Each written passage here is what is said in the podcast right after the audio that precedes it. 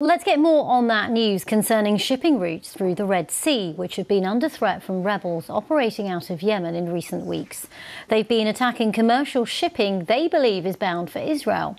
Now, the oil giant BP has joined a growing number of companies announcing that they're stopping all shipments using that route because of safety concerns. While BBC Verify's Merlyn Thomas has more on that. A month ago, this ship was hijacked footage released by Yemen's Iran backed Houthi rebel group shows them successfully capturing the Galaxy Leader cargo ship in the Red Sea. Now, the group supports Hamas and they say they're targeting all ships with ownership links to Israel, as well as any shipping going in or out of Israeli ports. And the Houthi group still has that boat. So we spotted it here on satellite imagery off the coast of Yemen.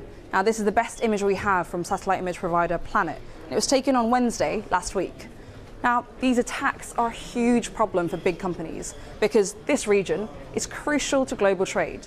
So, the Red Sea is one of the world's most important routes for oil and fuel shipments. Now, any ship passing through Suez to or from the Indian Ocean has to come this way. About 17,000 ships and 10% of global trade passes through it every year. Now, if you want to avoid it, ships have to take a much longer route and they have to go all the way down south, round south of Africa and up again. And that's what several big companies like BP and Maersk are going to have to do now that they've suspended their shipping through the Red Sea. Over the last month, since the Galaxy Leader was successfully hijacked, there have been several attempts by Houthi rebels to board ships like this one, the Central Park. Now, the attack on this one was repelled by a US warship and a Japanese military vessel in the area. The Houthi rebel group have also attacked others with drones and missiles. Now, have a look at this. This just shows you just how busy the shipping route is today. And we'll have to wait and see what impact on this, this has on the trade and the precarious situation in the Red Sea.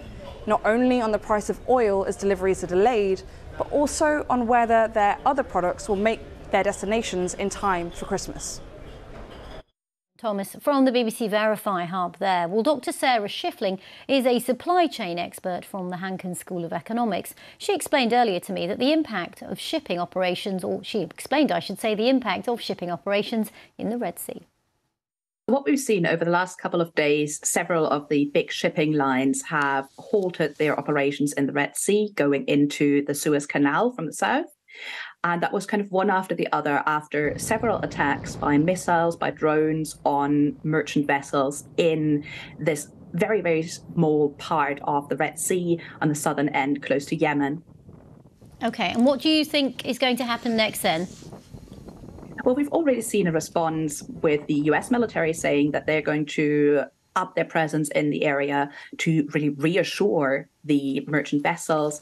And that operation is called Prosperity Guardian, which kind of tells you what it's all about. It is about protecting those important supply chains because so much of global trade goes through the Suez Canal. It's about 12% of the total global trade volume. That's a huge amount. And we heard there BP oil vessels, but also lots of container ships that really contain everything that's coming from Asia into Europe and increasingly also Asia to North America because the Panama Canal has been having issues for months now.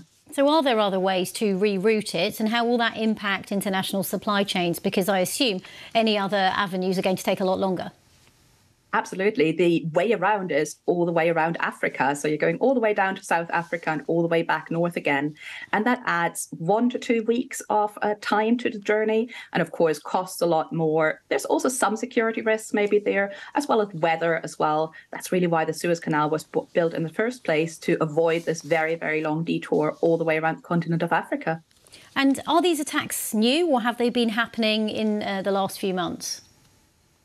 They have been going on for a while, but they've really stepped up now. So over this month in December, there's been about nine attacks on merchant vessels, and there's been a couple of other missiles, drones that were intercepted by the military presence in the area. So it has really been stepping up because the Houthi rebels are saying they're supporting Hamas in the conflict with Israel. So that has really been two geopolitical crises hide into each other. And of course, there's been a civil war going in in Yemen for nine years now. So there's a larger picture here.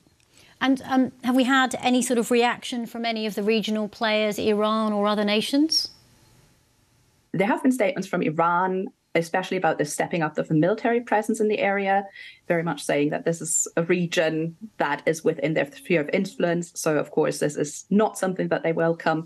And other regional players are involved in ensuring the um, ongoing trade through this uh, through the Red Sea and the Suez Canal. Of course, this is very interesting for particularly Egypt, which uh, owns the Suez Canal, runs the Suez Canal, and of course benefits from the trade through this route.